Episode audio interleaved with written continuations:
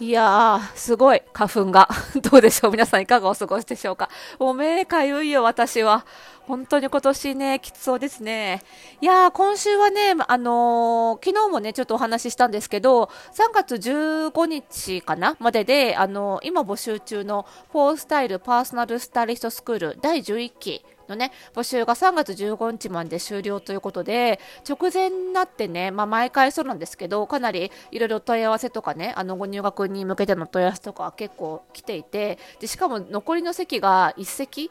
調整しても2席出せるかどうかっていうかなり残席も少なくなってきているので、まあ、その辺の調整もいるということで結構てんやわんやな感じの週でございますね。これがまあ多分来週ぐらいまで続くんじゃないかななんて思っておりますがね。はい。皆さんいかがお過ごしでしょうか。えー、本日で202回目の配信でございます。おしゃれの呪いとくラジオでございます。えー、この番組ではあなたに巻きつくファッションへの思い込み、イコールおしゃれの呪いをバッサバサと解いていきます。服装心理学をベースにおしゃれをもっと楽しみ、自分を変えるコツをお届けしています。お相手はパーソナルスタイリストで、日本服装心理学協会代表理事の久野里でございます。今日もよろしくお願いいたします。まあそんな中でさ、まあ、あの、入学したいっていうね、あの、生徒さんの生徒さんとか生徒見込みの方たちの、まあ、熱い思いみたいなのが結構忙しい毎日の原動力に、ね、なったりするわけなんですけど、あのその中でね、まあ、あのうちのスクールをあのどうして選んだのかっていうことを聞くっていうのも、まあ、すごくあのその生徒さんとうちのスクールのマッチング相性を図る上でもあのいいことですしあとはね私自身このスクールを作り上げてきた身としてあの聞いて嬉しいことでもあるのであの結構ねあの入学前にご入学申し込みがあった時にお伺いするようにしてるんですけどまああのやっぱり理由としてあの書籍でねあの12月に私が出した書籍最高にしっくり似合う服選びに載っているあの診断えー、体型診断と顔パーツ診断と、えー、パーソナルカラー診断。プラス、まあ、うちでしか学べない服装心理診断が学びたいっていう理由が、まあ、一番多いことは多いんですけれどもあの実はねそれ以外にもあのスタイリングのね添削をかなりがっつり論理的に受けられるっていうことをうちのねあのスクール FPSS のブログなんかでは結構ご紹介しているのであのそれを見てあのこのスクールをあ単に教わるだけじゃなくってそういう自分の作ったスタイリングに指導が具体的な指導が受けられてあの自分の作った作品スタイリングとかコーディネートのどこが悪いのかっていうのをしっかり言葉で説明してもらえるっていうところ。そこが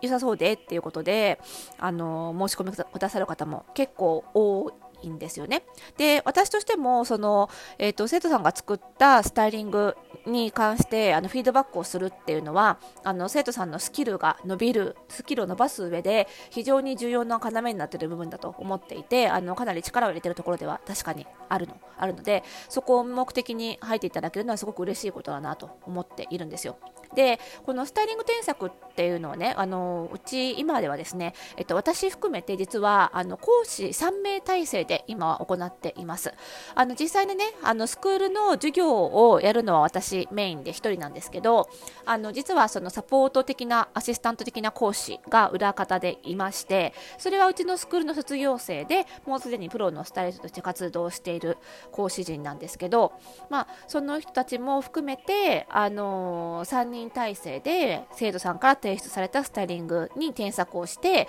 えー、改善をしているということなんですね。でこれなぜかっていうとやっぱりいくら私がまあ、スタイリスト歴が長いとはいえ、まあ、私一個人だけが添削をするとなるとやっぱりどうしてもこう見方とか指導の方法に偏りが出る可能性があるとでパーソナルスタイリングというのは本当にいろんなお客様のスタイリングをする仕事なのでいろんな視点いろんな観点いろんな考え方があのを知っておくことが必要なんですよね。まあ、そういう意味でもその見方が偏らないようにっていうことでもあなるべく複数名であの1人の生徒さんの添削をするようにしているというわけなんですよ。でその添削のポイントとしてねこの複数人体制というのもそうなんですけどあのー、さらに一番のポイントどういうことかっていうと生徒さんがねこうスタイリング課題をあの提出した時に単にここが悪いあそこが悪いっていうだけではなくって具体的にその良くない部分まあ、いろんなテーマがあってその到達目標っていうのがあるので、まあ、それの目標に達してるかどうかっていう観点から良くない良いっていう評価をするわけですけどもじゃあその到達目標に対して到達できてない場合にあのそこを指摘するだけではなくって実際にこの例えばインナーをこっちのインナーに取り替えればこんなに良くなるでしょ？っていうのを差し替えて見せることで、えー、理解してもらうっていうそう差し替えた、えー、改善版のスタイリングも作るちゃんと作ってみせるっていうことを重視して大事にしています。でその時に差し替え版のスタイリングその添削版のスタイリングを作る時にさらに重視しているのはできるだけ最小限のアイテムしか差し替えないということです。あのもちろんジャケットも取り替えたいスカートも取り取り替えたい インナーも取り替えたいってことももちろんあるんですよ。特に入学したばっかりの生徒さんっていうのはもうあれもこれもそれも取り替えたいっていうことはよくあるんですけどね。なんですけどでもそれをせずにできるだけ少ない枚数の差し替えでその到達目標に達するようにそのスタイリングがプロレベルになるような対策を行うっていうことを重視してますこれなぜかっていうと実はその私たちの仕事パーソナルスタイリングの仕事においてもそのスタイリングに最小限だけ手を加えて最大限のパフォーマンスを出すっていうことが非常に大事な一番と言ってもいいぐらい大事なスキルだからなんですよ。これどういうことかというとですねあの私たちの仕事って一般のお客様からご相談をいただいてそのお客様のおしゃれファッションを改善してお客様の悩みを解決することが仕事なんですよね。